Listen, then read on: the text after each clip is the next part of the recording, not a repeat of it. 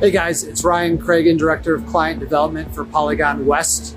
Over here at our Portland operations, highlighting one of our indirect fired heaters. Oftentimes customers want a solution that provides adequate temperature as well as relative humidity. Just keep in mind that even with indirect fired heat, delivering clean heat and not all the combustion contaminants like direct fired, we're only adjusting the relative humidity to temperature. So as we increase the heat, we're lowering relative humidity.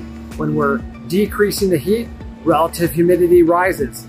In that case, where relative humidity control as well as temperature control is important, we utilize desiccant dehumidification along with our indirect fired heaters.